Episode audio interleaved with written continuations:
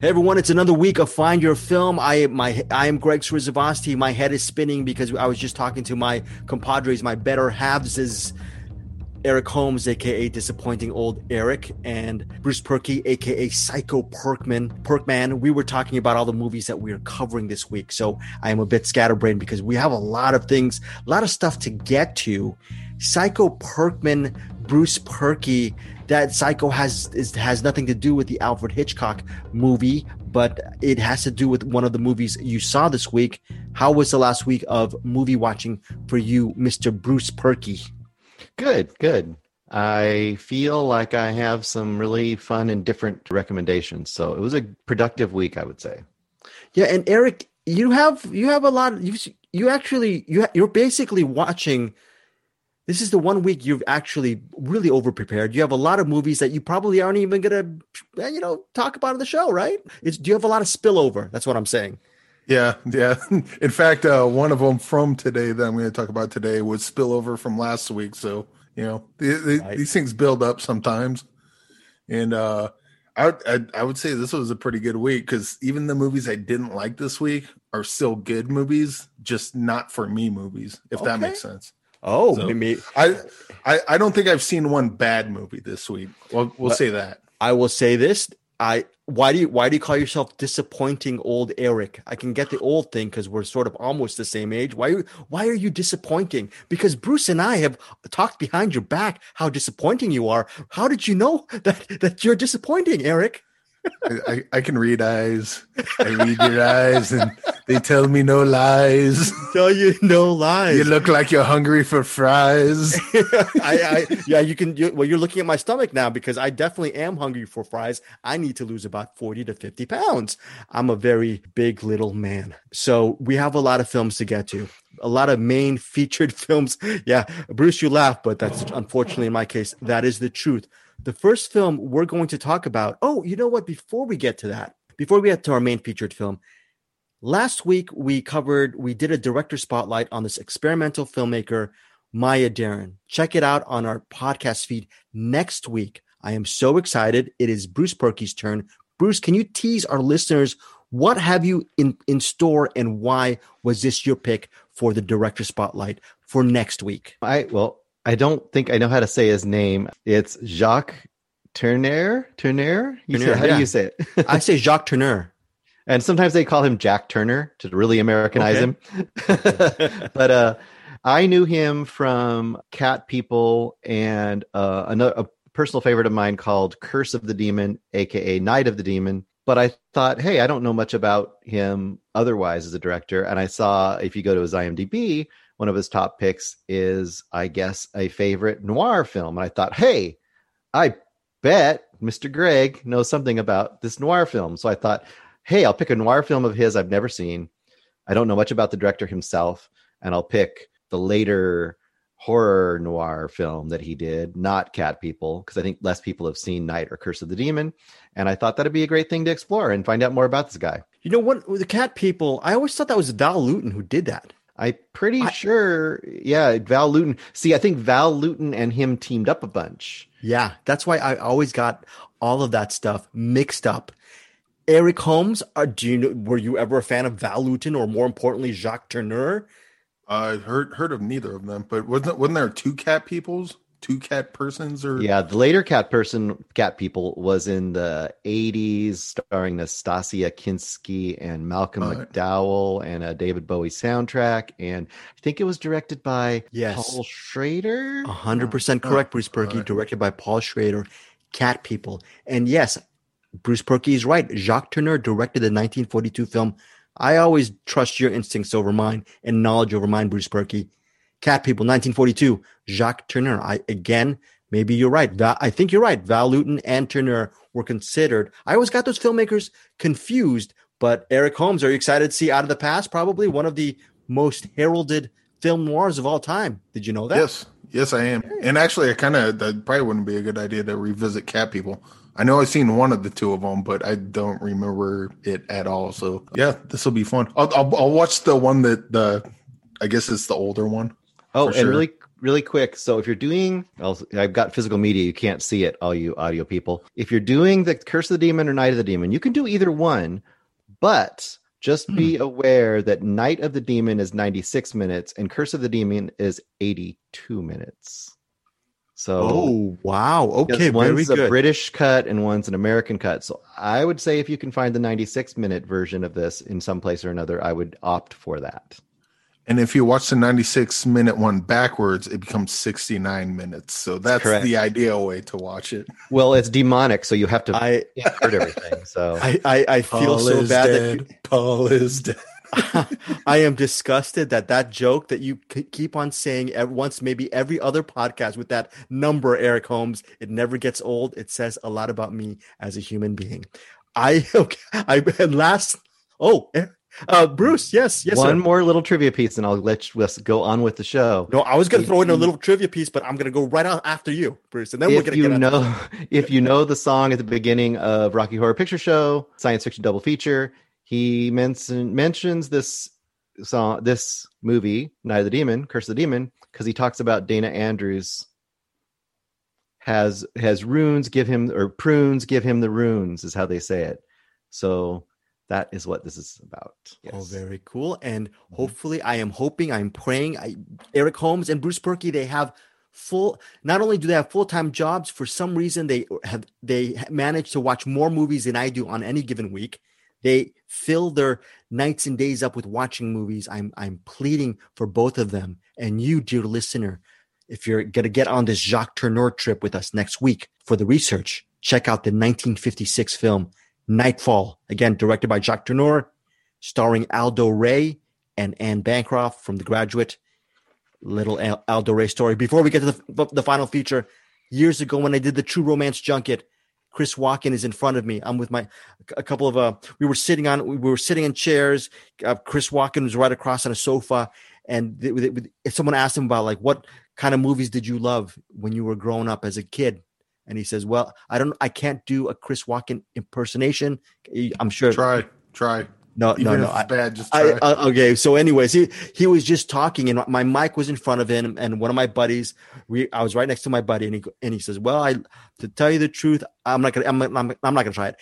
I love, so I, I loved, I loved, I loved army movies, and I and he said something like, I also love the films of Aldo Ray." And the way he said Aldo Ray, Aldo Ray in front of us, me and my buddy started joshing each other and laughing and no, smirking and smiling. And then when we looked straight back, Walken was dead eyeing both of us. And I was in shock. I was in shock. I and unfortunately, he would be he would dead eye me more now today because the only film of Aldo Ray that I know of is this 1956 film called Nightfall. Per Eric Holmes' own aesthetic, you can actually find Nightfall available currently as of this recording free on YouTube. Okay, so that's really cool. I love this movie, Great Noir. Now we're going to get to our main feature, one of our main features, The Dig. I was reading Howard Carter's account of his excavation of the tomb of Tutankhamun. Oh? He stood at the threshold of the burial chamber, the first man to do so for 3,000 years, and he saw finger marks still on the paint. He say time lost its meaning. It occurs to me that you might unearth human remains. Yeah, that's possible. We're digging down to meet the dead. Disinterring them, in fact. Well, there's always coroner's inquests when remains are found. The dead still get that courtesy, no matter how many centuries they've lain. The Dig is a movie I was really excited about. It stars Carey Mulligan. Eric Holmes will have a lot to say about uh, Carey Mulligan in this episode. It's directed by Simon Stone.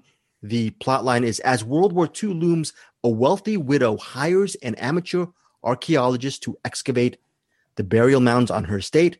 When they make a historic discovery, the echoes of Britain's past resonate in the face of its uncertain future. The wealthy widow is played by Carey Mulligan. The archaeologist, aka basically he's known in this movie as the excavator. I believe his name is Basil Brown, is played by Ralph Fiennes. Okay, so I thoroughly love, love, love this movie. There's a minor complaint that I'm going to get to, but this minor complaint does not dissuade me from highly recommending this movie. My only qualm, if you're going to watch this on, you know, if you're going to check this out on Netflix when it comes out on January 29th, I would say be in sort of a contemplative, meditative state because it does have a methodical, slow, introspective pace. That's my only thing. Would love to hear. Bruce, first of all, what did you think overall of The Dig? I think I almost exactly agree with your review on a cinematic Patreon feed that you put up recently. Oh, just to plug you. yourself. Uh, thank you, sir.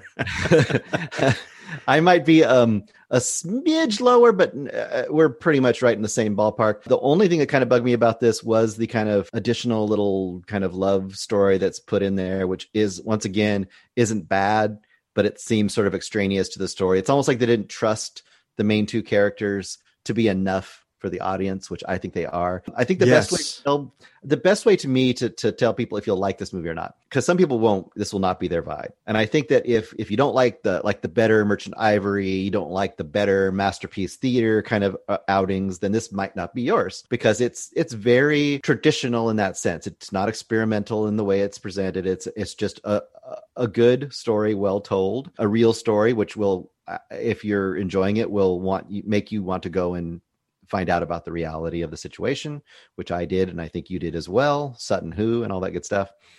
Sutton Hoo is the dig that this is based on. But I mean, I think if you like that, you like period pieces, you like period pieces told in a straightforward manner with really excellent acting, especially by Ralph Fiennes and by um Mulligan. Mulligan.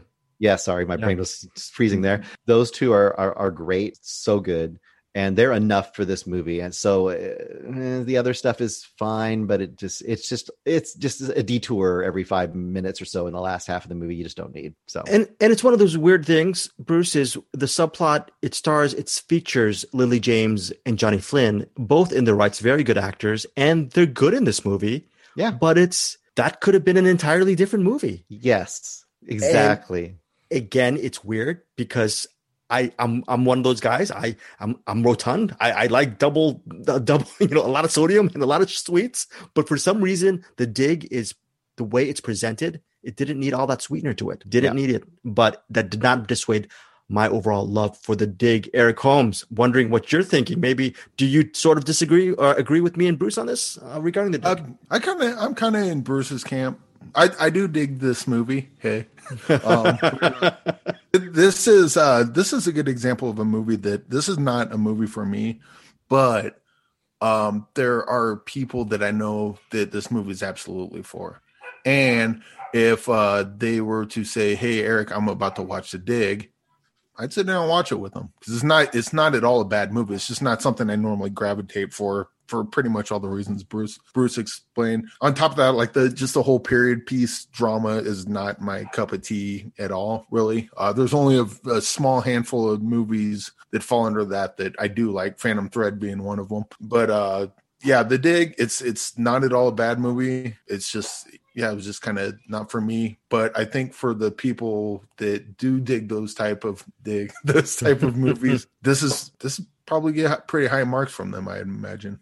Yeah, I, am one of those people, and I think one of the things I was able, I can't believe, one of the things I was able to unearth from this from this film was it didn't get when it could have gone. Sorry, Bruce. Bruce is just gonna, yeah, he's he's not happy, but sorry um, about the yeah, well, yeah, I, I was, uh, yeah. Anyway, I, I was gonna put some more d- dirt references, but forget it. You know, it, it could have gotten really sappy in certain moments because this movie, without giving too much away, deals with you're you're looking into the past when you're when you're digging and you're trying to find the secrets and remnants and treasures of the past, but it's also a theme on our present day mortality and what we leave for the people in the future. So it's very what what is it temporal? I don't know. It's basically past, present, future, all commingling in this movie, and under lesser hands, it could have gone really really syrupy, and it I think it's straight away from that. Bruce, do you agree with that? It sort of yeah. I would say if it got anywhere towards it a little bit, there's and I know there's a scene that you liked towards the very end, kind of a culminating emotional scene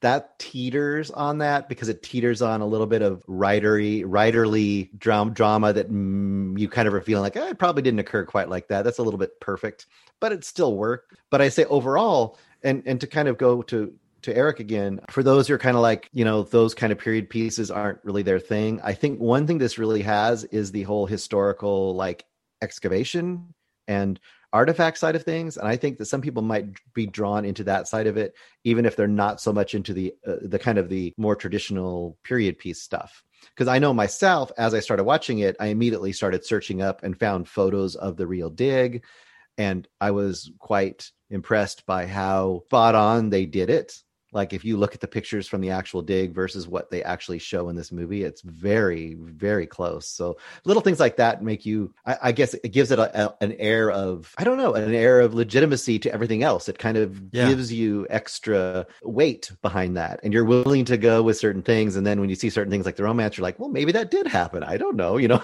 Although i don't think it did but you know. But overall i think that people could really find some value here for sure. What are they would you hazard a guess? Burial mounds, I expect. We're standing in someone's graveyard, I reckon. Viking? Oh, maybe older. Apparently local girls used to lie down on them in the hope of falling pregnant. well, I've heard plenty of legends. Is that why you want to dig, Mrs. Pretty? Tales of buried treasure? My interest in archaeology began like yours when I was scarcely old enough to hold a trowel. My childhood home was built on a Cistercian convent. I helped my father excavate the apse. That speaks, doesn't it? The past. The Dig, it's, in, it's currently playing actually in select theaters, but it hits Netflix January 29th. Eric Holmes and Bruce, I this is a stupid question. But after watching The Dig, the one thing I realized, Ralph Fiennes very good in this movie. I love Carey Mulligan's performance in this movie. Actually, I wish you, you know, I, I wish they could have thrown away some of that subplot. So all of that 20 minutes could have been given to Carey and Ralph for however you wanted to do it. But no, now, away from that right now. But I, I realized after watching The Dig, I still have not seen a ton of Carey Mulligan films. Have both of you seen, uh, you know, or is that one of the things? Is it is this a blind spot for both of you regarding Carey Mulligan? Because I I'm thinking, oh my god, she's been in so many films I haven't seen. I started watching Ten Minutes of Wildlife from a couple years ago, and that movie looks amazing. So I'm thinking maybe I'm I was clueless on how amazing Carey Mulligan is. How about you guys on on that? On that I'm I'm going through her uh, IMDb right here because uh, I I would say no, like the only one I could think of is Drive, and then the one yeah. I'll talk about later on. But uh, yeah, see, far, far, far from, Madding Crowd. Nope, haven't seen that. Llewyn Davis, Great Gatsby wasn't great, but I saw it. Shame, Drive, Never Let Me Go. That was a good one. She's Wall she's, Street, she's Money great. Never Sleep. I yeah. slept right through that, so I am not money. Uh, ooh, she was in Public Enemies. That was a good one according to not other people, but yeah, I, apparently I have seen. I'm I'm glad I looked it up because apparently I have seen a lot of Carey Mulligan movies. But yeah, yeah I, when you asked, my first thought was, well, I saw Drive, and that was pretty much it. But she was great in Shame. Yeah, mm. like you were saying, Bruce. Yeah, yeah. So you, there's some. I'm about like four, maybe four movies of hers I've seen, something like that. Wow, amazing, Carey Mulligan, national treasure. So I, I, that had nothing to do with the Nicolas Cage movie. Okay, so that's the dig. All all solid recommendations for from all of us. I, I'm I'm assuming. Mm-hmm. The next one, you know what? Let's go because I want to wrap it. up. I want to wrap up our main reviews with with a, a psycho type of uh, discussion. So let's go with this movie called Beginning. Okay, I I uh beginning. I don't I don't know how to start with this movie. This okay. I will start with this, and I, I mean this in the. I, okay, I know Eric. how to start. I know how to start with this oh movie Eric, I wrote it. oh, okay, you wrote the you. Oh, okay. if, if you know what I'm talking about. Okay. Yes. Yes. You. You. Yes. Okay. this yeah. movie, this movie yes. scared the shit out of me that opening scene was almost beat for beat the opening to the script I wrote. Sure. Yes. Yes. the, the opening good. in the church with the the the seven minute sermon about Abraham and Eli. I'm like, oh fuck, oh fuck, our vampire's gonna show up. right? No, no. It, it, Eric is referencing his really wonderful script that he he actually sent to us m- months ago, and he's actually starting to. I think it's to shoot. You're gonna you oh, eventually you're gonna have a shoot date. We love the script, both me and Bruce. And have yeah. you shown it to Anderson Cowan as well? Yeah, I'm sure. Yeah. He, okay, so we all love the script. I, I thought so. he'd hate it, but he he kind of dug it. So because yeah. you know it's not it's not his cup of tea, vampires action or yeah. whatever. but yeah, so it has it has some really good stuff in in and a very great religion thematic in your story. But no, this actually has a, actually regarding beginning has religion as part of its thematic fabric. Here's a, here's the thing: in a sleepy provincial town, a Jehovah Witness community is attacked by an extremist group. In the midst of this conflict, the familiar world of Yana, the wife of the community leader. So it centers on Yana, the wife of the community community leader. What happens in the church is there's a static shot. We are introduced in the movie where we see people entering a church. There's no there's no how would you say it? It's it's there's one that's a long take, but you don't see the camera move. There's no camera fluidity in this movie, and that's going yeah, to be lockdown. It's a lockdown. The, this movie is a lockdown narrative. So whatever you see in the frame, the frame's not going to move. Only the things, people, sounds, noises, actions may be occurring off camera. The frame remains the same. Okay. So in, at the beginning of this movie, people are walking into a church. They're starting, the person starting a sermon. There's several, there's several kids who are being punished. They're staring at the wall for their punishment. And you think everything, you think, wow. First of all, you're thinking, when is the camera going to move? It's been four or five minutes. I'm getting a little bit restless and then someone throws a firebomb. Fire in the church. Eric, you were worried about it might be a vamp- vampire film. What did you think of the first five or six minutes? Were you pumped up as soon as the firebomb hit, or were you saying, "Oh, oh, I'm going to be, this is going to be how the movie, it, this well, is the, the movie"? The the beginning is really difficult for me to review because I, the only thing I was thinking was I fucking wrote this goddamn thing and had to rewrite the whole thing. So that was just that was the only thing going in my mind. And then but I mean it was a cool shot and then the fire thing happened and just the way they and the the camera just stays there as the place is burning as the people are still in trying to break their way out and like it, was a really cool setup shot. I hope the fuck it was safe because right you know they, like the the first so the first fire thing that goes in it just kind of stays in one spot so maybe they had like fireproof uh, uh carpet or something I, yeah. I, I, don't know i don't know how they did it but the, yeah the first shot was really good and then the rest of the movie happened. Yes go for it. No holds barred. Let's hear it. And uh it, it and we'll, we'll talk a little bit about this when bruce gets into a ghost story because it's very similar in the way that it's shot. It's just a shot of the husband and wife. They they put the kid to sleep and the husband and wife are talking for about 15 minutes and the camera just stays on them and then they go to the next shot and it, it, can you indulge me for a second? Yes. This is not going to work for our audio listeners but perhaps bruce might be able to cut this out and put it on Rustomire and you can watch it there. Let me uh let me see if I can act out a piece of this movie for you. Indulge me. This will take a second and I apologize in advance. oh boy, this is performance theater right. from Should Eric. We narrate it. yeah, audio, oh, just audio people. Yes, yeah. Don't worry. Oh, he's walking into the room. He's, he's got his arms crossed. Oh, he's, he looks like he's pensive. He's he's oh, he's worrying about something. He's just standing there. We're just oh, watching God. him stand there and think. Uh, he's thinking. I'm starting to look at the posters behind him because those are kind of interesting. He's got Sicario See, there. You, you, notice things in the frame, Bruce. That's what you're doing. Yeah. See, look. He's got a painting I know he made himself that he, it, he drew. The movie's letting you participate. Oh, oh he it. sees the camera, or he sees us, the viewer, and, and that's the short version of these scenes.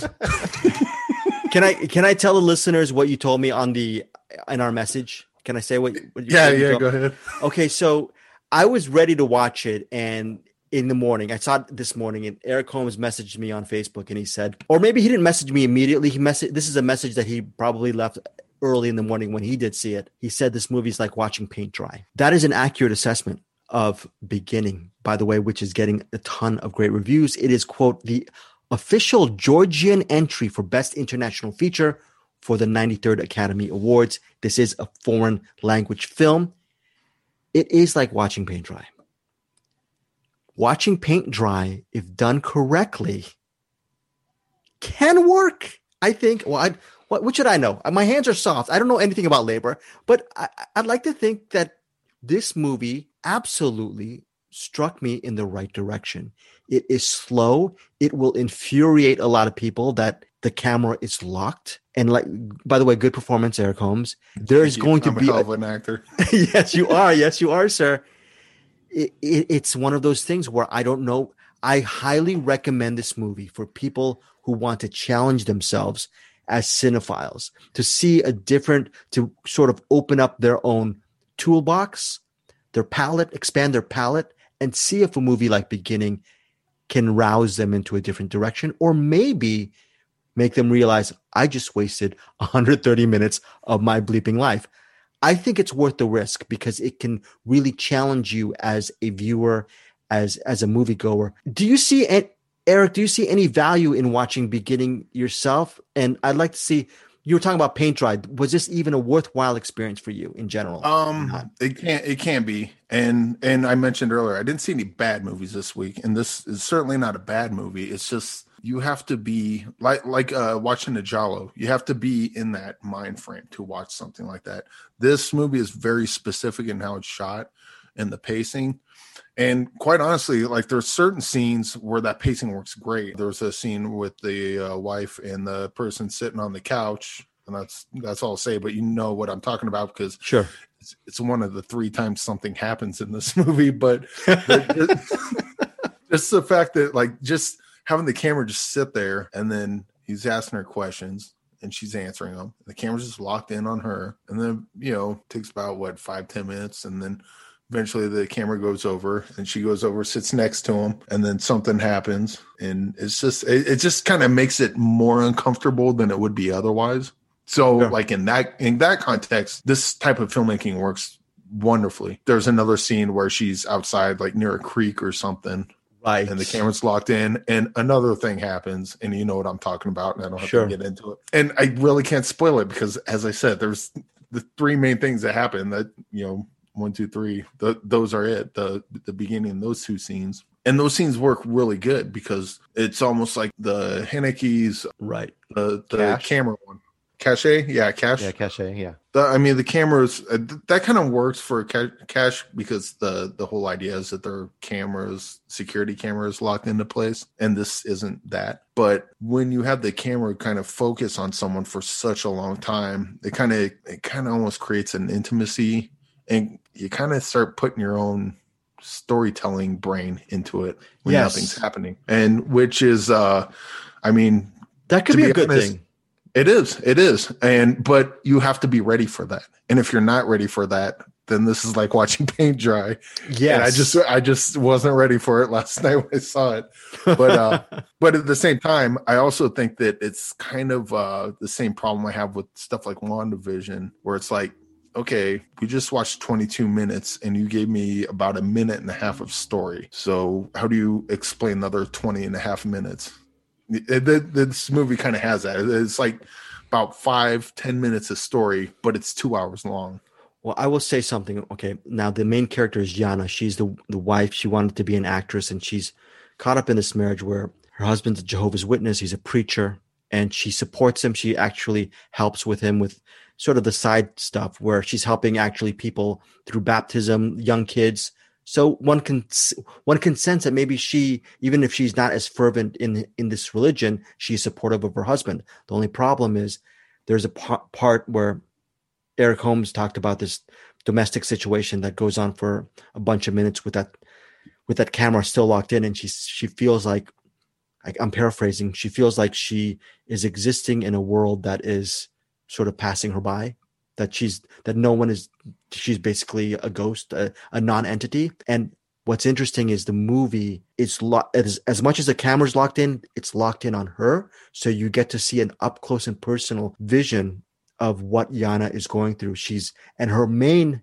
support is her son who's probably a preteen and she babies him. She mothers him a lot. It's just an interesting story because though eric holmes says yeah there's th- maybe three things that really pivotal events that happen happens where the director takes Yana's journey where where it ends up at the end, where where it finally goes, blew me away.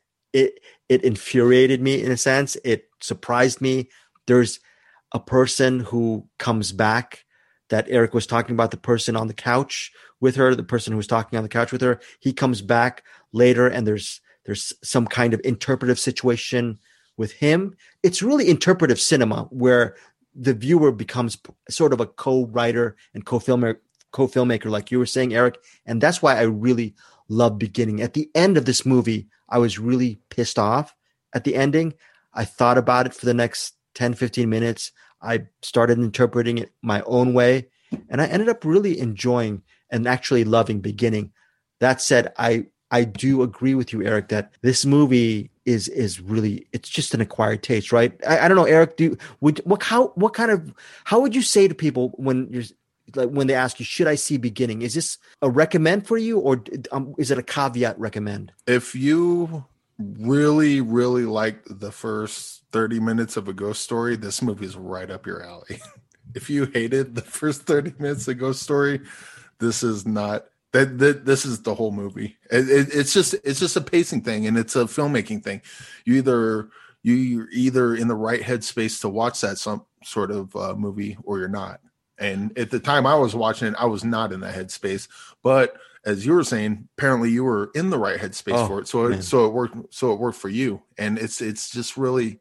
And again, it, this is not a bad movie by any stretch of the imagination. It's just the particular style they use it's either for you or it's not, or maybe it's for you sometimes and not other times, just depending on your mood when you're watching it. Remember, a couple weeks ago, we we reviewed the movie Some Kind of Heaven, the documentary mm-hmm. executive produced by Darren Aronofsky. This film, beginning, it's as executive produced by this filmmaker named Carlos Reygadas. Carlos Reygadas. I don't know if any of you guys know this. The reason why Carlos Reygadas is very interesting. One of my most amazing uh, sublime cinematic experiences was a movie he did in 2012 called Post Tenebras Lux. It is disturbing. Yes. Okay, you've seen it, Bruce? Yes. Yeah. Okay. Should Eric Holmes see Post Tenebras Lux? Ooh, that's a maybe yes. It that's more surreal though, and more Uh, that's super experimental. Yeah. So yes, yes, yes. So he's an executive producer on Beginning. Yeah. I wish you actually were it was had the time to see it, Bruce, because I would love to hear to see what you think of this movie. You might. I, I don't know. I don't know which way. I could go either way on this one. I'm kind of curious too. Yeah, we'll yeah, and and Eric Holmes to help you make to help you maybe one day check out Post Tenebras Lux. Like Bruce was saying, it's experimental filmmaking, but I remember one time I years five years ago, Anderson, I was at his uh, event house and he he's only shown me once one scene from his big TV at the time, and it was the opening shots the opening, of yeah. Post Tenebras Lux. So Anderson Post, Cowan. Yes. Yeah, Post Tenebras Lux is one of those movies that even if you hate it, there's going to be at least one scene that'll blow you away. The rest yeah. of it you might hate, but you'll look at one scene will be like, wow. There yeah. might be more than one scene, but it's yeah, it's yeah. definitely interesting. And this movie had three of them, so that's hmm. more than one. Okay, yeah, and, and again, I I was a wow person for beginning. Again, this this comes. I think Eric has the best review of this. Get in get in the right headspace for beginning, and maybe you might like it, maybe you might hate it. Who knows? But again, yes. Eric. Here's a suggestion: put this movie on, give it about 15 minutes and then if you're not feeling it bail. But at least then you'll know what it you'll kind of know what to expect. And then maybe it's like you know i'm kind of i'm i'm kind of in the mood now to watch the rest of that. And then you can go back to it and then watch it watch the rest of it. Uh, because it doesn't it doesn't take any hard lefts or anything like that to the point of like where it you know it, it, it doesn't all, all of a sudden become a adam sandler comedy you know? It, it yeah. it, it maintains its tone throughout but if you're like 15 minutes in and you're not feeling it, just put it aside. Don't toss it. Don't toss it. Just put it aside. We'll save that for later. And then maybe when you're feeling more reflective mode, be like, you know what? Maybe I'll put beginnings in. I'm, yeah. I'm, I'm kind of feeling it right now. I think I'm feeling it right now. Let's put it in and see how I'm feeling about it now. And then maybe you'll love it. Yeah, and you know, so beginning it. Yeah, I'm cool. Yeah, I I love beginning.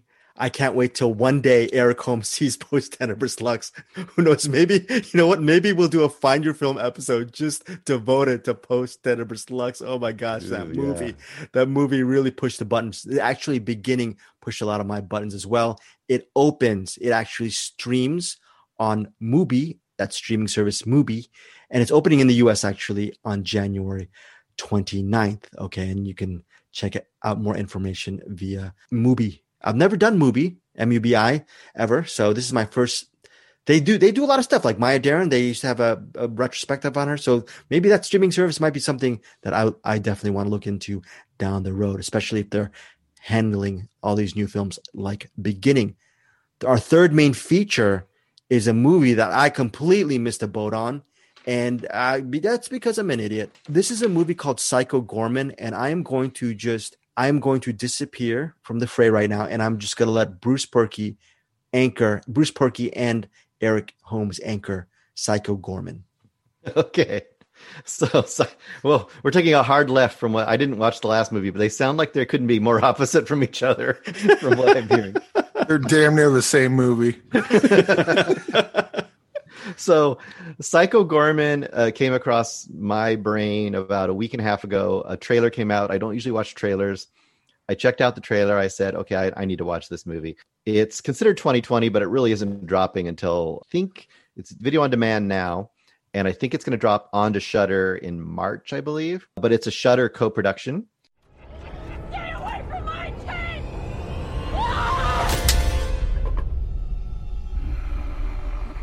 My lucky bat! Come on! Jeff! What the hell are you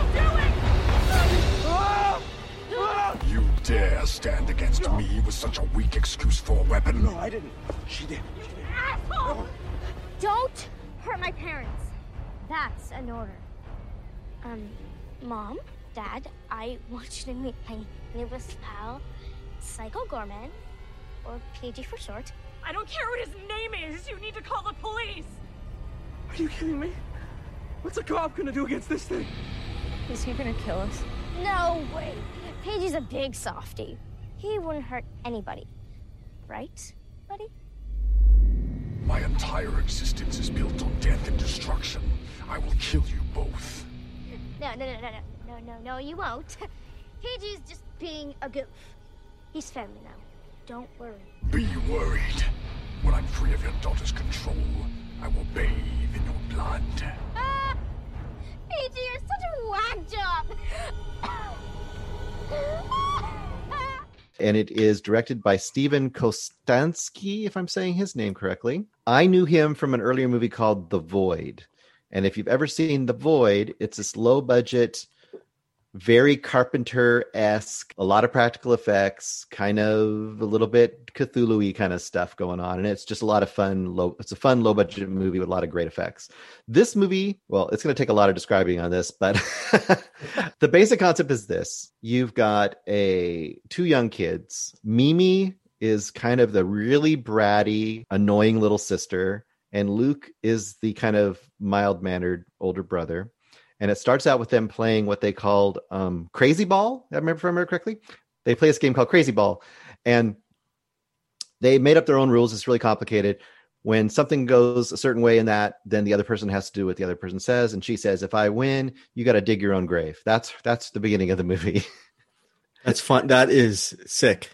Older and brother twisted. loses. He's digging his own grave. They dig up this strange artifact. They find it and lo and behold, Psycho Goreman, um, multi-dimensional demon that wants to destroy the universe, is is unleashed, and the stone that they have that they found, or the little amulet that was like I guess trapping him in this thing um, is now in Mimi's hands. So now Mimi has control over Psycho Goreman, almost like a pet. Now, before I go any further, this is a very goofy movie. It's a very silly movie.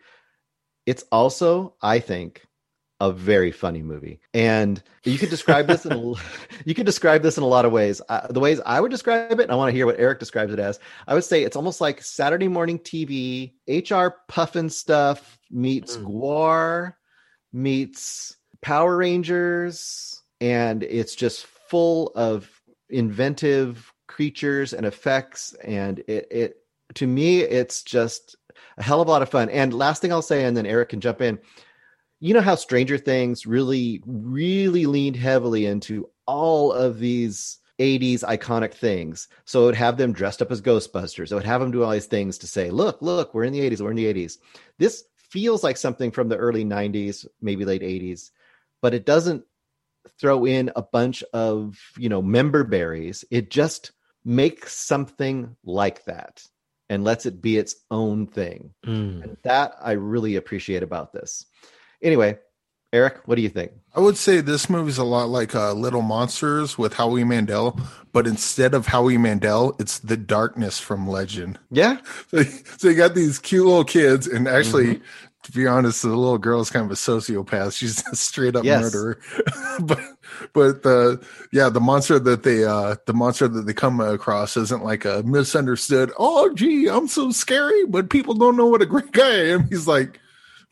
I, I will kill you. the, I've bathed in the blood of a thousand memories that have been screaming for ages. Here, what, Yes. wherever the hell he does. But yeah, this and this movie's hilarious, but not in like because you think a movie called Psycho Goreman, you think it. Oh, it's so so bad, it's good. No, this movie is so good, it's good.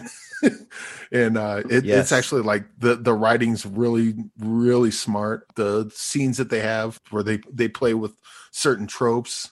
And not like uh haha we're poking fun at ourselves, but like uh okay, the dad. Well, first of all, the dad's probably one of the greatest characters in this. Don't movie. say too much about the dad. Let people discover the dad, but I fucking love But- the dad.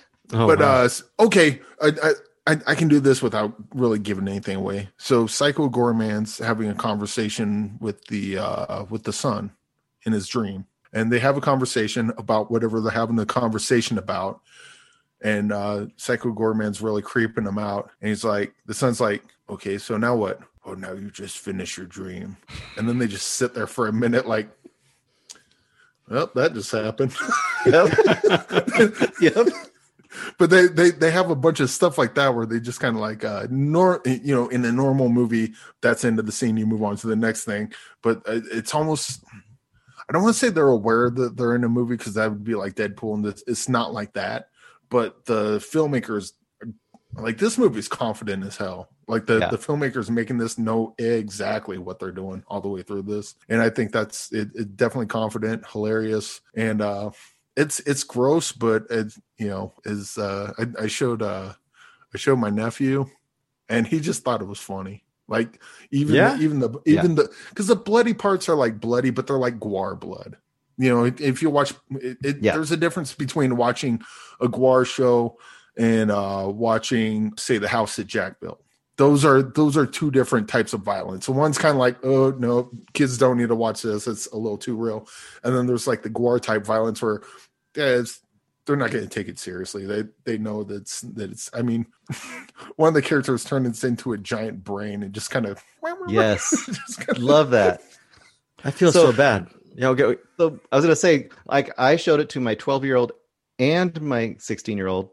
My 12 year old gave it five stars. My 16 year old gave it 4.9 stars because he has to be a contrarian.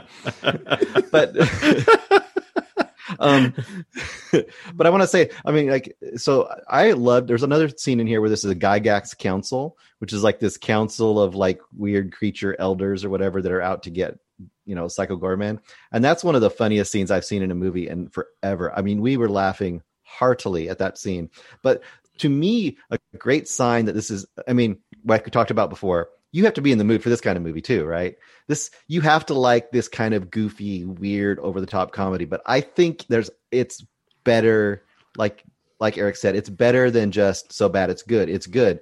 And to me, the test of that is after it was done, multiple times I would think back about a scene and go, Oh, I love that scene. Oh, wait, I love that scene. Oh, I love what was happening in that scene. There are so many moments like this. That's so much rewatchability. And there's so many funny, sly moments in the in the dialogue and just the scenes. I'll give one more little example. The kids, when they go to sleep at night, they're in separate rooms, right? So to talk to each other, they knock on the walls. And it's literally just like two knocks and they have the subtitles of what they're saying to each other with the knocks, which is impossible. There's no way they're saying that with the knocks that they're doing. And that alone, it's so fun. I mean, literally, he knocks like this, like, and I'll just do it on the microphone. He knocks like that, and then the, the subtitle says, "No, Grandma's burning in hell right now," or something. Something like that will come up on the screen. You're like, "What?" so just little stuff like that. And then once again, we talked about the creature effects are so fun. They're goofy. They're not ultra realistic, but they're so creative. I mean, he has like five characters come come and face him at one point, and each of those characters alone is is fun and interesting enough to have a whole story around it. In fact, I know if you haven't looked, they are coming out with some action figures for Psycho Goreman. Whoa. I'm in line for that right now. Yes. so Eric, are you gonna are you in line as well with Bruce? I am, and also uh, the this movie has so many great lines. In fact, uh, this movie now and forever ruined knock knock jokes for me because anytime someone says knock knock, in fact, Bruce start a knock knock joke. knock knock. Have you succumbed to madness already? to which she'll go, I don't know. I'll say, watch Psycho Goreman, asshole, and then move on. Oh, so okay. So I I'm missing out. I definitely I feel so bad. This is a movie that we could have all done interviews for. Like you guys could have would have probably loved doing interviews, right? Yeah. Oh, hold on. Oh, I didn't mention the, the, oh, the credit. The credits. credits are The, great. the song. The song that's playing at the credits. yes. And I'm not going to give it away, but there's a thing that they say at the very last, the the last lyric of the song, Yep. just comes out of nowhere. I'm like, that doesn't. Oh yeah, okay. There's two songs. They have a fake metal version and they have a fake hip hop version. Yeah, it's it's the it's the one great. that sounds like T U R T L E power, Yeah. but it's Psycho Goreman. stuff. And there's one last thing I wanted to mention. So I've read read a couple things about the directors of this movie, and they did done a lot of different things. But I guess he was super inspired because when he was a little kid, he watched you know T2, and he loved the idea that this big evil or this scary thing was the kid's friend and helper.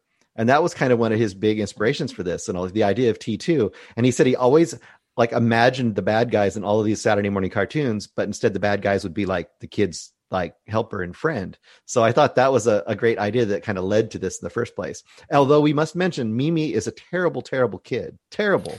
oh yeah, she she's a straight up murderer, um, or potential murderer. Uh, definitely a sociopath for sure. Yes. Yeah.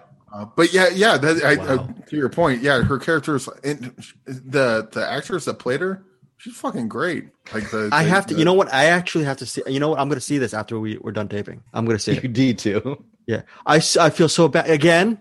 Running horrible joke. Can we re, Can we take a time travel? Eric Holmes and Bruce Purkey. Can we time travel back to December 16th, offering interviews for Psycho Goreman and screening links because. December 16th, I just opened that email when Bruce Purkey told me about the film last Friday. So Which I just told Greg, oh yeah, tonight me and the kids are going to rent this movie and watch it. And he was like, oh, oh last Remember? Saturday. Yeah, we just Yeah. yeah, last not even Friday, last Saturday, Eric. yeah. Yeah, yeah. We were already going to spend. We were going to spend money on it. I was like, we, we were going to have a whole night. The kids and I were just going to spend money on it. And he's like, I'll get the screener, and I was like, oh, okay, cool. But I'm should- ready to watch you- it either way. So You should email him anyway and say, uh, "Can you uh, send us another contestant for a game of nonsense?" Oh man, this is I, I'm so I'm so uh, remiss that we should have done interviews for this movie. This sounds really really cool. The action figures, we're gonna have to uh, actually purchase these action figures as well. I'm sure I'm gonna love this as well. So that is Psycho Goreman. It's on demand and on digital. See this movie. High recommend for both you guys. Yeah, it might already be on my top 25 of the year. It may already be there. I'm just saying. Wow, Eric. So can you say maybe top 25 this year? Maybe. They took- Much do like that- much like Uncle Peckerhead, this is the movie to beat so far. Whoa. Okay. That. Wow. Huge, huge words for for uh, Eric Holmes and uh, and then Bruce Purkey. Okay, so that is on demand, on digital. Psycho Goreman. Check it out. Laugh your bleeping ass off. Yeah, I, I I'm weird about swearing. Okay, so that's it. Before we get to the rec, I'm going to start off with the recommendations. Okay, my one and only recommendation this week is this movie called Savage State. It's 148 minutes. That was a big. That was strike two that any movie for me as we as bruce and eric knows any movie that is over 90 minutes i'm usually two strikes in forget it but this is 148 minutes and i was thinking how am i going to survive a western that's 148 minutes excellent movie excellent and it's it's I've, i'm a western guy i don't know eric bruce are you guys huge Western fan. Okay, so you're medium. I would say Eric Holmes, you're slightly more than Bruce Purkey. You, you'll watch your share of Westerns, right? Yeah, yeah. I, I, I got to be in the mood, but uh, I'm mostly in the mood for it. There, there's rarely a time where I'm not like, you know, push a Western off. Okay, one of the things that I love about it is it the plot line is definitely not your average West, Western. Here it is. Quote, the American Civil War breaks out. A family of French colonists settled in Missouri decides to go back to France.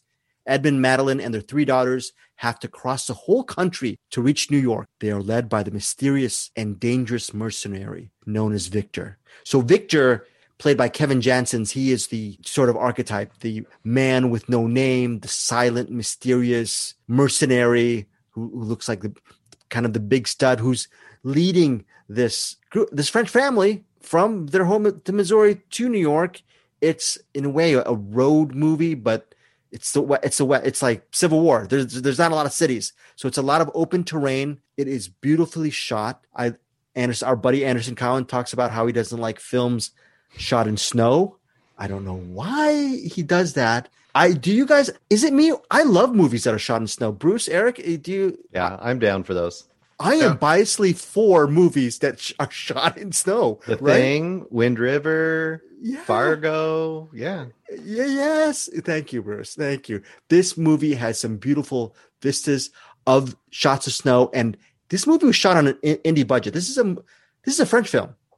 Okay, Ha- it's spoken in English, some French titles, and it's it's a foreign movie that's a western, and it's weird. It's it's it's really interesting, and it also plays with a trope that I'm not going to mention, and it subverts it. And I really love I really loved how it sub- subverted that that trope, which really annoys me as a Western lover. Again, written and directed by David Perrault, stars Alice Isaaz, Isaaz, Kevin Janssens, Deborah Francois, Kate Moran. Kate Moran, I just recently interviewed. She plays the antagonist in Savage State. She is the woman who is actually in love with the mercenary Victor, and she and a band of men, and they are they are all draped in hoods not white hoods, just brown hoods. They are they are I don't know why they, they don't they don't really explain. Maybe I think they're from New Orleans or something. They have they're all mystical, but that's not really explained. But she's trying to hunt down Victor, and unfortunately, this French family they're caught in the crossfire. It is a very very interesting movie. I hope a lot of people get to see it stateside. It's coming out on digital on demand Friday, January 29th via Samuel Goldwyn Films if you are a fan of westerns, especially westerns with beautiful vistas and immersive storytelling, this one high marks for me. I'm a huge western fan, and this one real. Oh, there's a section where their their stagecoach gets caught up in the mountains, and they and it's caught high in the mountains, and the girls they have to actually go to the side of the stagecoach and get to the other side, and there's that drop if they fall off the mountain, they're dead. That is an amazing sequence, and I don't know how they did it. There are some really memorable moments of in Savage State. If I had the time, I would. Well, it's on demand and digital. I'll probably actually even purchase it when it hits Blu-ray. I really, really love. I hope it hits Blu-ray. Savage State. Okay, on demand, on digital, January 29th. Now we're done with my recommendation. Eric Holmes, you have a lot of recommendations. Do you want to start off with uh, your big first one? Yeah, I'll, I'll start with the one that I, I teased last week. This one's written by Kemp Powers, who wrote the Pixar movie Soul and co-directed the movie Soul, and directed by Regina King. Uh, let's see who we got starring here. We got uh, Kingsley Ben Adir as Malcolm X, Eli Goree as Cassius Clay, Aldis Hodge is Jim Brown, and Leslie Odom Jr. is Sam Cooke. And this movie is called One Night in Miami, and it is fucking fantastic. Me and uh, my brother watched this after the uh, Chiefs game a week ago, and uh, they had a they had a, a trailer for it. They were like, "This has Malcolm X, Muhammad Ali, and Sam Cooke, and Jim Brown, and directed by Regina King." Well, fu- we're watching this right now. So as soon as the game was over and they came on, we're like, bam, we put it on. And uh I guess it's a historical uh historical kind of I kind of want to call it a farce because this is not biopic because Imagine. The yeah the so the four the four historical figures were apparently in a hotel at this point. Who knows what they were talking about? This is kind of if you were a fly on a wall this might have been what they were talking about. Or let's bring these ideas and here's four different people have four different points of view on what it's like to be black in america. How do they where do they agree where do they disagree you know where where do they argue so on and so forth. And it's it's basically just a talking you know people talking arguing which i like which is why i like courtroom dramas people with different points of view you know going at the same concepts and to- topics. And this was this was written very well. Uh, all the characters definitely had a, a unique point of view that made sense with what we know of the, you know, Malcolm X sounded like Malcolm X, Jim Brown sounded like Jim Brown, Sam Cooke sounded like Sam Cooke. And I believe, I could be wrong, I think Leslie Odom Jr., because there was some parts where Sam Cooke was singing, it didn't sound like a recording. It sounded like he was like really singing. He is great. it, it's always it's always good when you can get a singer or an actor that can sing, even if they're not as good as the original. Like sure. uh, uh, Walk the Line's a good example. Joaquin Phoenix, you know, it doesn't sound exactly like Johnny Cash. Not that Johnny Cash is the greatest singer on the planet. He's, you know, kind of yeah. okay. He stays on his lane, but it's always nice when the when the uh, actor can at least carry a tune because it, it kind of draws you in more as opposed to you know if you use a recording, it's like uh yeah, it, it, it takes you out. But uh, this Leslie Odom Jr. guy, pretty sure he was actually singing, and if he was, did a great job. Eli Goree is Cassius Clay, Muhammad Ali, hands down the best Muhammad Ali.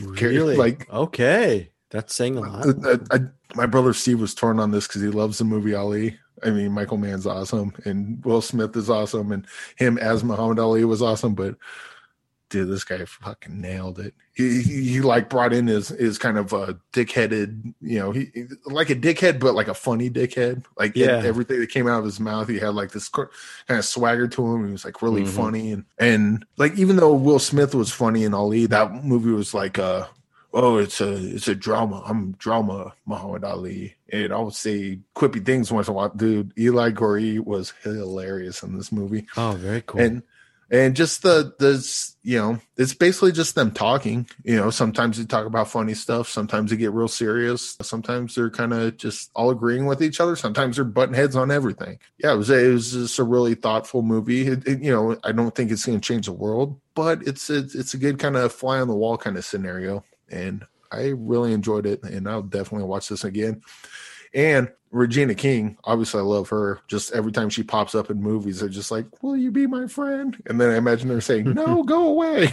but it doesn't make me stop hoping. Yeah, it, I was like really excited to see her. This isn't her directorial debut because I think she did a, a documentary and a bunch of TV prior to this. Sure. But uh, as a uh, full length uh, narrative feature, you know, if you want to call this her first movie, nailed it as far as I'm concerned.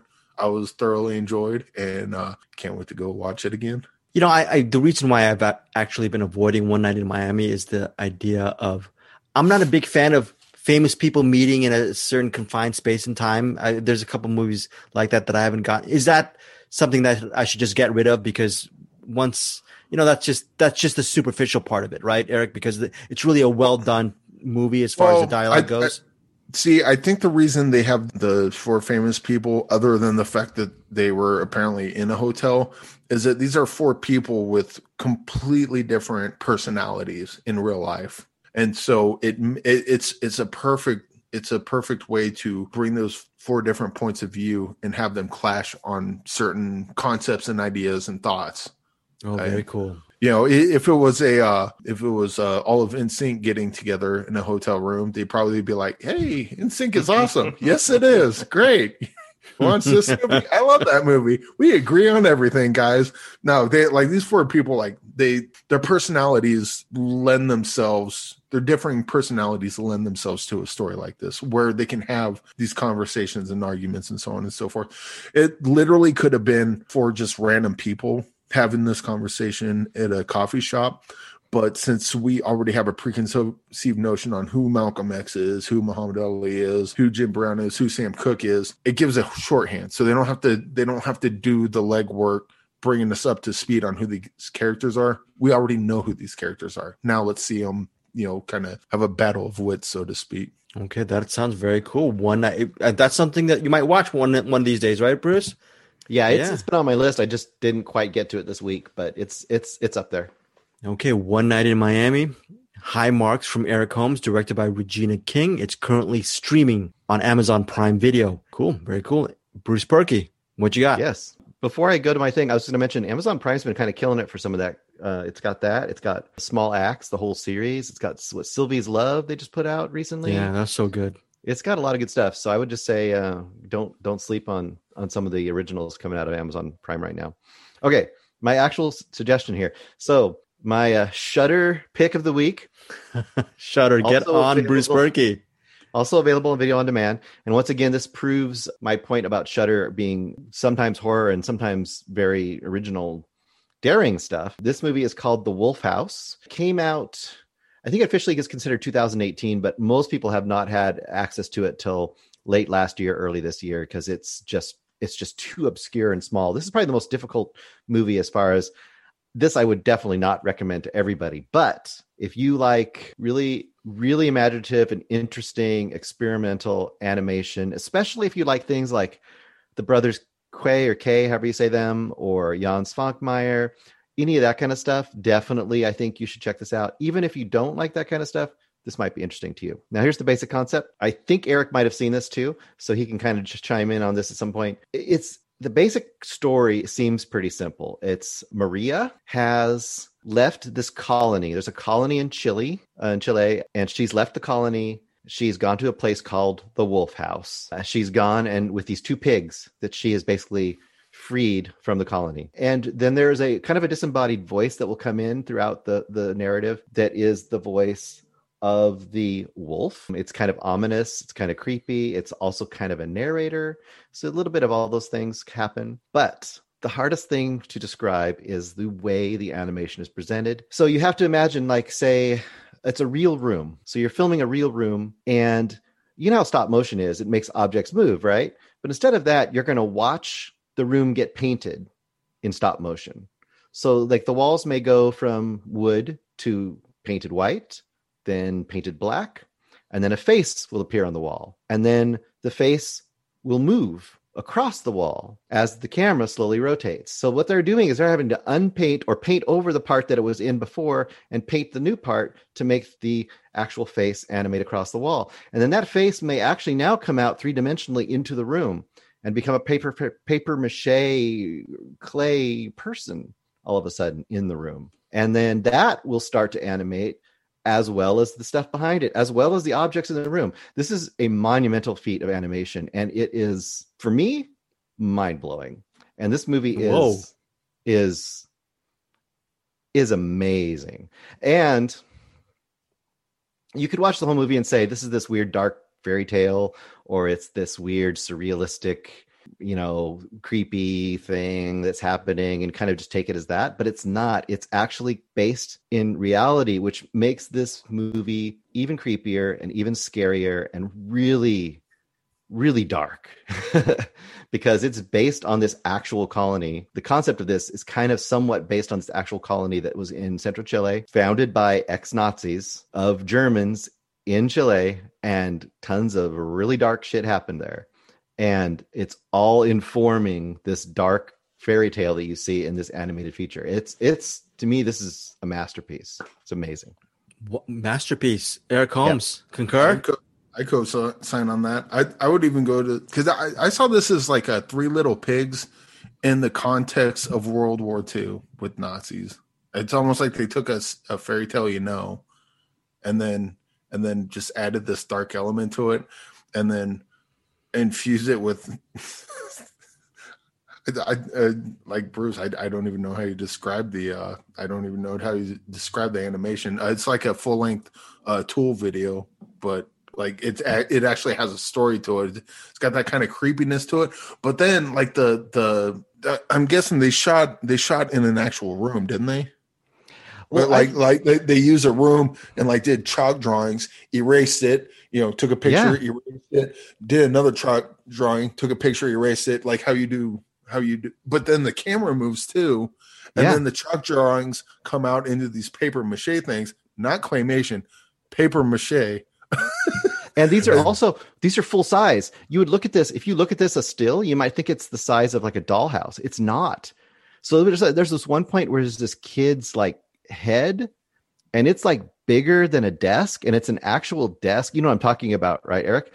Yeah. And then it's like pushing the desk around, and the sound design on this is really, really strange and evocative. And there'll be things like, for example, they'll have scenes that are stop motion animated by candlelight and throughout the and because it's it's happening over time the candles will like shrink down and then pop back up and shrink down and pop back up because obviously you have to keep putting new candles in there and as they're animating it the candles are going down and then all of a sudden new candles pop up and then they start using those candles as part of the scenery as it progresses mm-hmm. and they put sound effects to kind of match the the the melting and the reappearing of the candles and that's just like one aspect of the scenery which might have plates that have broken but are being reassembled. I, I, you can't describe it. It's if you're down for this, it's very experimental, so it's not for everyone for sure. But if you're down for it, it will blow you away. Well, that this movie also goes a lot deeper than than the Yes. uh, amazing animation, which it absolutely has. The the Yes. animation just it will just blow you away. If nothing else, even if you don't like the style of the animation, just the amount of work that went into this is astounding. But the story is, like I said, it's it's similar to Three Little Pigs, but kind of adds a little uh, Nazi Germany in there, or I guess in this uh, Nazis in Colombia. But like then they have like a they oh dude they have like little kind of like hints in like when they uh, draw the window, you know the the square with the the cross, you know the cross in it, like the typical how how a two year old would draw a window. Think that, but they don't just bring the window up; they draw the window. But then as they draw it, it like comes out as like a swastika that forms into a window. Yeah. And it's not it's not like right there out in front of you, but it's in the background enough to know that oh shit, okay, hold on. Did I see that? I think I saw that. And then and then there's a bunch of that there's always stuff going on in the background to kind of inform the story and the mood that they're that they're trying to evoke with uh, this movie. And I think this is one that like uh like if if you're a fan of uh well we talked about Maya Deren or David Lynch, like if you're a David Lynch fan that likes to figure out his weirder movies, this is right this is so far up your alley it's not even funny. Yep. All right, so that is the Wolf House. Wow, high recommendation, a masterpiece. Bruce Purkey said, and Eric Holmes co-signs it. So it's currently streaming on Shudder. So check it out. Eric Holmes, what is your next pick? Your final pick for this week? All right. Well, uh, let's see. I suppose disappointing old Eric will talk about a movie uh, directed and written by Emerald Fennell, starring Carey Mulligan, called "Promising Young Woman." Not disappointing old woman, promising young woman. this is uh, Carey Mulligan's character. She just goes out. I, I think uh, a couple of people may have seen this by now, or at least know the premise. But uh, she goes out and she gets.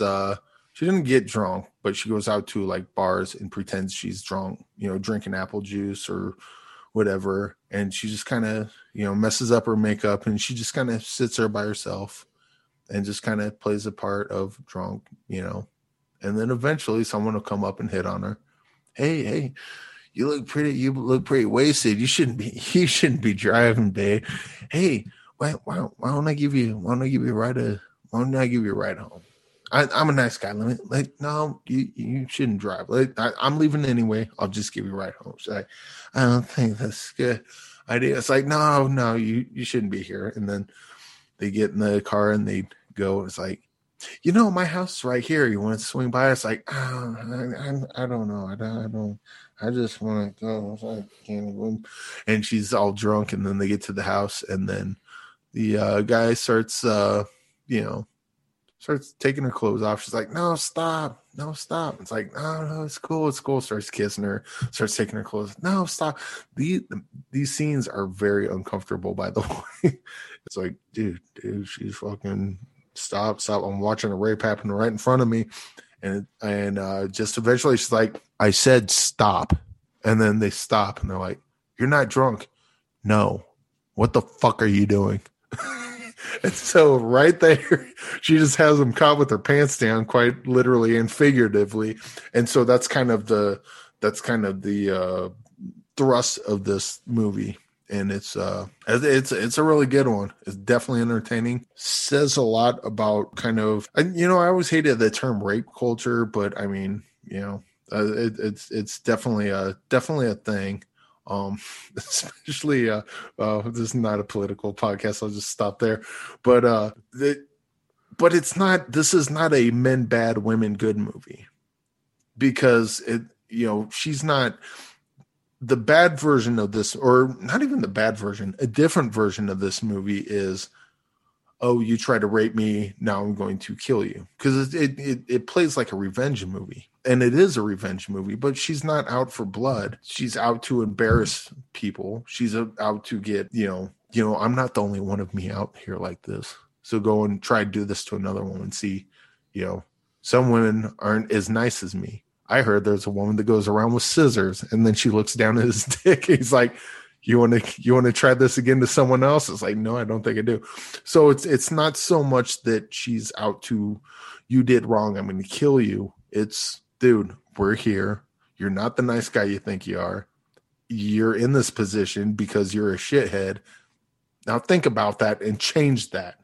And for some people, it works. Other people, they just get, you know, most of them, they just get pissed off. There's a particularly great scene with Alfred Molina because he shows up like about halfway through. And uh, I won't give that away, but there's a, oh, dude, that scene with Alfred Molina just gave me chills. And even Carey Mulligan's character, she's not perfect either. You know, she she has her kind of that there's things that she she does it's not I'm not to say as bad as rape. I don't think, you know, she didn't quite go there. But, you know, she goes a little overboard sometimes. And this, uh, yeah, this movie delves into all sorts of nooks and crannies of this kind of concept. And yeah, this is a fantastic movie. And the ending is, the ending is fantastic.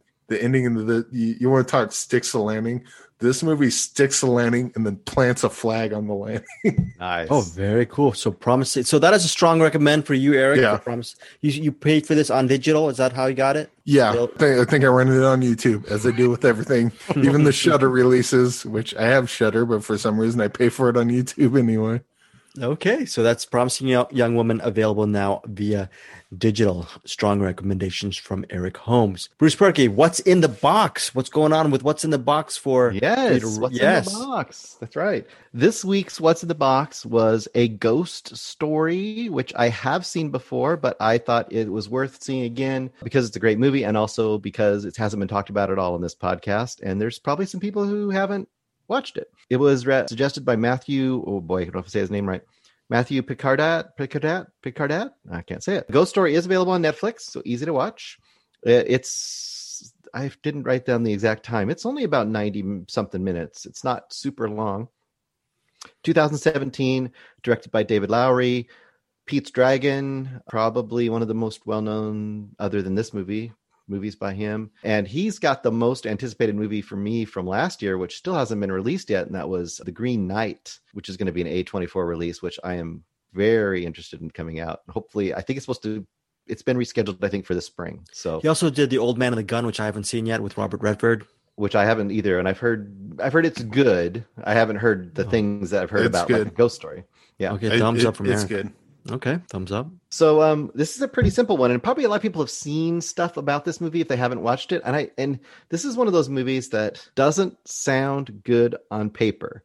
The description doesn't sound good and it's almost impossible to convince somebody if they don't think they want to watch this movie how good this movie is. Basic concept, you got Casey Affleck and you've got Rooney Mara. And the beginning of the movie is these two are a couple, kind of, you know, early 30s, probably. I don't know how old they are, maybe almost 40. They're, they're pretty young still, though, but and they're um, kind of living the hipster life, small house in the sort of in the country. You get a couple of scenes of their lives together, you know, laying in bed, making music. They hear a sound. One night they're almost asleep and there's a sound like a piano makes a sound. They go out and investigate it, don't see anything. The next morning, there's a shot from outside the house again. The car has crashed and Casey Affleck is dead his character. Next shot is the morgue. She's looking at the body, or the morgue, or the you know whatever the hospital. She's looking at his body. She leaves, and then shortly after, you see him standing in the hallway as a ghost, a very traditional ghost with a sheet over his head and two eye holes. And that is the vision you see of him pretty much for the rest of the movie. And once again, going to Eric's discussion earlier of was it beginnings? I'm sorry if I get the name of the Beginning, movie. yes, beginning. yeah, beginning. There's a lot of scenes, especially in the first 30 minutes, of him standing, watching life occur now that he's not alive anymore. And there's a sense of kind of sadness and a sense of longing and a sense of loss and all this kind of stuff you'd expect as her life starts to continue on. And for that first 30 minutes, you're like, oh boy, the whole movie is this. I don't know if I can stick with this for 90 minutes, but it does a lot of different things and becomes a pretty transcendent movie. And it deals with time and it deals with loss, obviously. It deals with mortality. It deals with uh, what it means. I mean, this is like, it sounds like, you know, it's platitudes, right? You know, just talking about all these big prob big ideas, but it really is about all those things. I don't even know how to describe it to people. This is an amazing movie and it's a beautiful movie and it's mesmerizing. It's it works to me a lot of ways like the Tree of Life works. If you like the Tree of Life, I think this plays in similar in similar thematics, but this one does it in a little more engaging way, I think for most people. I think most people would be more people would be engaged by this than Tree of Life, although I do like both. Does So- it hit you a different way with the recent rewatch? Did you take something Um, different? Yes, because definitely the first time you watch it, there will be surprise. There is a lot of surprise in the second half of this movie. Have you watched this movie too, Greg? Yeah. Yeah, I figured Yeah, it. I'm The second half of this movie has big surprises, and there's a lot of things dealing with time, and that's about all I'll say that surprise you. So I think there's a lot of invention in that second half for the first viewing that will catch you off guard. But when you're watching it the second time, you can focus a little more on the craft and a little more on the the detail. There's a ton of detail put into the entire movie, clues you can see, and when you watch it the second time, you see all those clues are there, and you Mm. can really kind of focus. You can let your eye focus on what you want to focus on, and still, it still hits you though. I think with the same emotion. It does did for me at least. Eric, so this movie, I was looking on IMDb, tens all across the board, ones, ones all across the board as well. Yeah, I, I saw a review. It says, "I did, I, I give this movie a one because it's a terrible movie." So I got I gotta wonder of how because like we talked with beginnings, the first first thirty minutes or so of a ghost story is them just in a room, just laying next to each other for eight minutes, and then they cut to outside and you get to see uh, what's her name drag the trash out for. 16 minutes. Then you get to see him inside again, just standing in a room for half an hour. then they cut to another scene of someone standing looking stoic for about three days.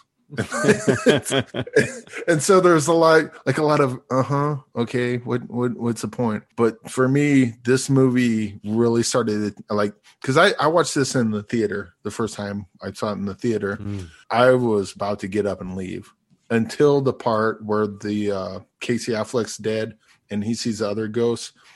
And this this scene kind of caps to me encapsulates the entire movie like the whole theme of the movie and what it's about is uh what are you doing? And they talk in subtitles because they they don't actually talk. It's just subtitle when they cut back and forth but it's uh, something along the lines of what are you doing? I'm waiting for someone. Who? Uh, it's been so long i can't remember. That's that's what this movie is. It, it's imagine imagine everyone you know and love and then there's so much like you know uh, you live past them. So i mean casey affleck's dead but he's living on as a ghost. He lives so much past them and he wants to find he knows he wants to find that little note that she puts in the wall which by the way she puts in the wall and paints and there's a scene where you literally watch paint dry.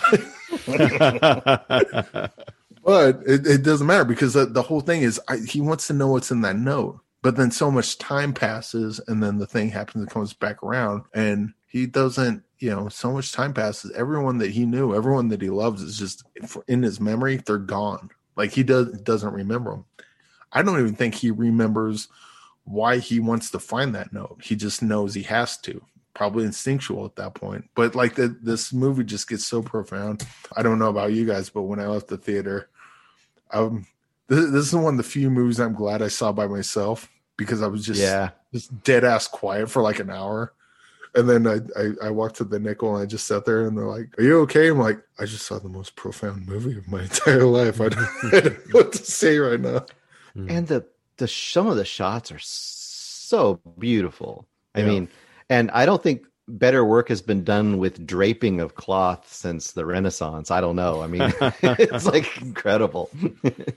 I, Yeah. I had a. I, I don't even know if we should talk about this. The uh, letter. Mm, Do you have any? Do you have any theory? I mean, it's been out for a while. Maybe we can talk about it. But like, did you have any theories of what was on that? Well, they've asked about it, you know, and I mean, I don't want to say, but there's it, it, this. I think is a more fun road to go down than the end of Lost in Translation Whisper. I think, and I would just say, if you watch this movie, investigate the theories about what she wrote on the note. I have a guess, and it's pretty dark. Um, yeah, I mean, there's I've heard what she said that it might be, but I, I we don't want to talk because I don't want to I don't want to give away whether Okay. we find out.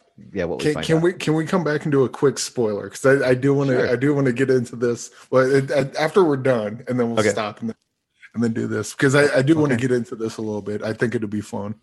All okay, right. very cool. All right, so that is. Oh yeah, so we'll do the spoiler after we're done with the show. Yeah, yeah. Yeah. Okay. Okay. Very cool. Okay. So that is a ghost story. Thank you, Matthew J. Picardat. I believe that is Yes. your. Okay. So thank you so much for your recommendation of a ghost story. It's a very profound movie. And Bruce Purkey is going, checking what's in the box. What's in the box? Oh, what's in the box? What's in the fucking box? Thank you. Have Eric I Holmes. Wow. did? Good job, sir. Good job. Very, very good. Very All right. good. Oh. Bruce is picking his next selection for what's in the box. this is by our friend Andrew Martin. oh, Andrew Martin from Andrew Watches Movies. We love Andrew Martin. A movie by David Cronenberg that I haven't seen for probably at least 30 years. I'm really excited to watch this movie again. The Brood. The Brood. I was Mm. thinking, I've never seen The Brood. Thank you, Andrew Martin, for The Brood. I The Brood. Yeah. Some of the best work by Karen Black, if I remember correctly. okay. So that at the end of that movie. I I might have you seen The Brood, Eric Holmes? It's been a while. This will Oh, be this will be a good uh, this will be a good ex, uh, excuse to go back to some old Cronenberg for sure. We Yeah. love David Cronenberg, nice guy to interview as well. So that is uh, also if you if you want to. Bruce Purkey, if, how, how can people reach you if they want to have any movie recommendations for what's in the box? Facebook, Bruce Purkey at gmail.com is a very easy way to get a hold of me, but you can always get us on Facebook, either through Cinematics or just look up Bruce Purkey on Facebook and you could just message me directly as well. It's easy. Uh, I just got another suggestion by the person who's suggested uh, Company of Wolves, and I'm going to add that to the box today as well. Okay, very cool. A lot of selections for Bruce Purkey's What's in the Box. We love that that segment for Find Your Film. We'll be back next week for another week of movie recommendations, and of course, we're going to do a double feature next week, and with next week with a director spotlight on Jacques Tourneur, the director of Night of the Demon slash Curse of the Demon and Out of the Past. So excited for that. Anything you guys want to say before we get out of here? Love you all, especially you. Psycho Goreman. Enough said, guys. We'll see you next week.